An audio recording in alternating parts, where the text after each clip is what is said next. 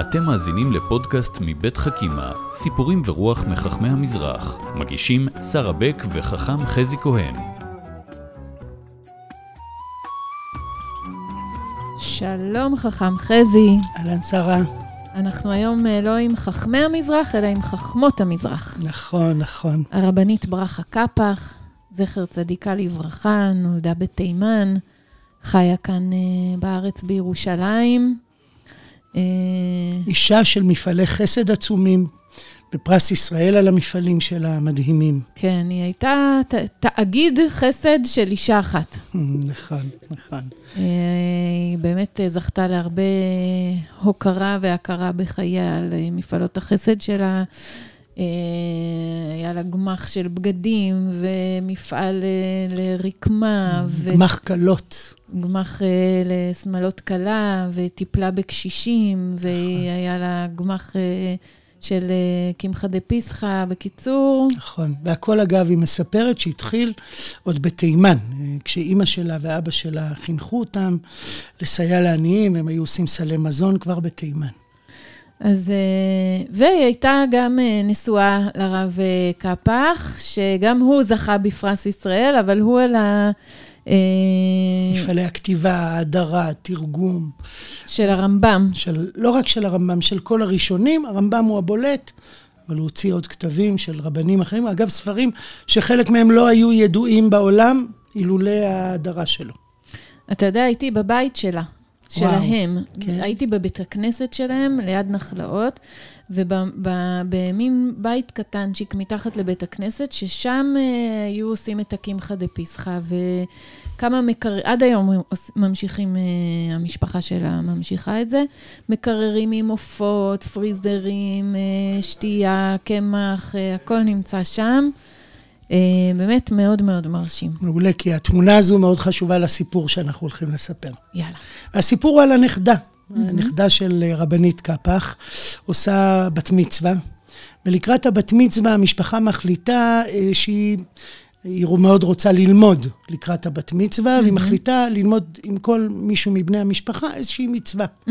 שמעניינת אותה, שמתאימה לאיש שאיתו היא לומדת לקרוב המשפחה, והם מגיעים לבית של הסבתא הרבנית ברכה קפח, ואומרים לה, סבתא, אנחנו רוצים לכבוד בת המצווה, ללמוד איתך איזושהי מצווה. Mm-hmm. ברכה קפח אומרת, בטח, לימוד תורה זה חשוב, ובת מצווה זה רגע מאוד משמעותי, אני אלמד איתך בשמחה. איזה מצווה? איזה מצווה את רוצה ללמוד?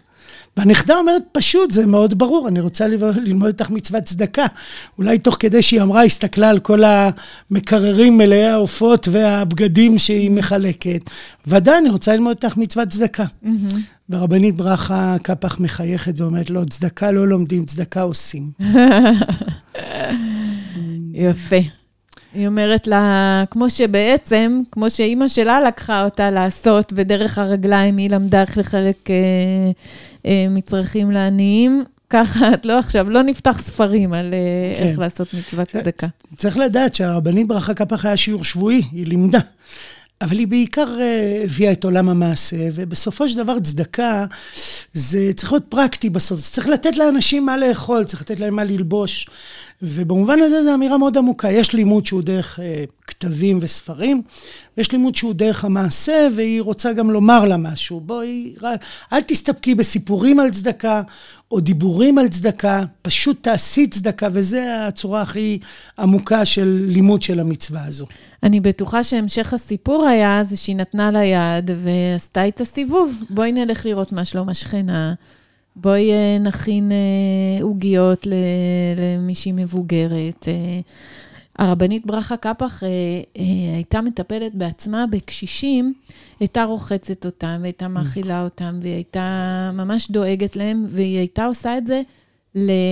20 קשישים בשבוע, כלומר, זה, זה היה כוח מטורף של מטורף. עשייה. אני חושב שהיה לה שעון מיוחד, עם יותר שעות ביום, ביממה. כנראה. והיא גם אגב מספרת שזה התחיל בירושלים כשהיא שמעה קול בכי של איזה קשישה. ואז היא אמרה, לא יכולה לשתוק, והיא הלכה לחפש את הקול. והגיעה וראתה קשישה שנראית מוזנחת. והיא אמרה, אני אטפל בך. ומפה זה התעורר בצורה מאוד חזקה לטפל בקשישים דווקא. כן. אה, חסד היא התחילה כבר בתימן. כן. וזה מאוד מתחבר לי לסיפור אחר, כן. עם נכדה אולי אחרת, אני לא יודע מי הנכדה, אבל Mm-hmm. גם זה, אה, בכלל הקשר שלה עם הנכדות נשמע לי משהו ככה נכון. ששווה להעמיק בו. כן. ופעם אחת, אחת הנכדות שלה שאלה אותה, סבתא, תגידי, את, את הרבה זמן לא בבית, חלק מהשבוע, את לא נמצאת בבית. את עושה פה ועושה שם, ומפעלים כאלה. מה סבא חושב על זה? וככה חייכה, ואמרה, אמ, אני אגיד לך מה אני חושבת על זה, הוא כותב ספרים, ואני עושה את מה שכתוב בספרים. יפה. זה לא היה מתוך זלזול בכלל ב- בעולם הלימוד התורה של בעלה. לא, לא, ממש לא. היא מאוד העריכה, היא גם העבירה בעצמה שיעורים, ודאי הכירה בגדולתו, במש- במפעלים העצומים שלו. צריך גם מסירות נפש אה, שלה כדי שהוא יוכל לעשות את מה שהוא עושה. אבל אני חושב שהיא אמרה משהו מאוד חזק על זה שצריך להשלים את הספרים עם עולם המעשה. כן. או שהיא אמרה, יש בינינו חלוקה. כן. כלומר, יש בינינו חלוקה, אני רוצה שהוא יהיה גדול בתורה, ואני גדולה במעשים. גדולה במעשים. ואני חושב שבאמת, אם אומרים שהשלושה דברים העולם עומד על התורה ועל גמילות חסדים, אז הם הצליחו באמת ליצור איזושהי נבחרת מנצחת של זוגיות מדהימה ומשלימה, שתמיד יש ביניהם איזה פער מסוים, אבל הפער נתפס כהשלמה. אבל אני מאוד אוהב את השנינות שלה, אני אוהב שהיא ככה קצת חריפה. היא לא אמרה את זה בצורה מאוד אה, ככה הרמונית עם צלצולי פעמונים, לה גם איזה... אני מרגיש איזו חדות בלשון, שהיא רצתה לתת אה, איזושהי תחושה שעולם המעשה יש לו חשיבות גדולה. דווקא בעולם של כתיבה וספרים, אז צריך להזכיר כמה עולם המעשה הוא חשוב. כן, אישה באמת אה, מופלאה. אה, טוב שזכתה גם להכרה ב- בחייה. נכון. אה, ויש לנו הרבה מה ללמוד מהאישיות שלה, של בעלה, של הזוגיות, אה, על אה, תורה, עבודה וגמילות חסדים. נכון. תודה רבה.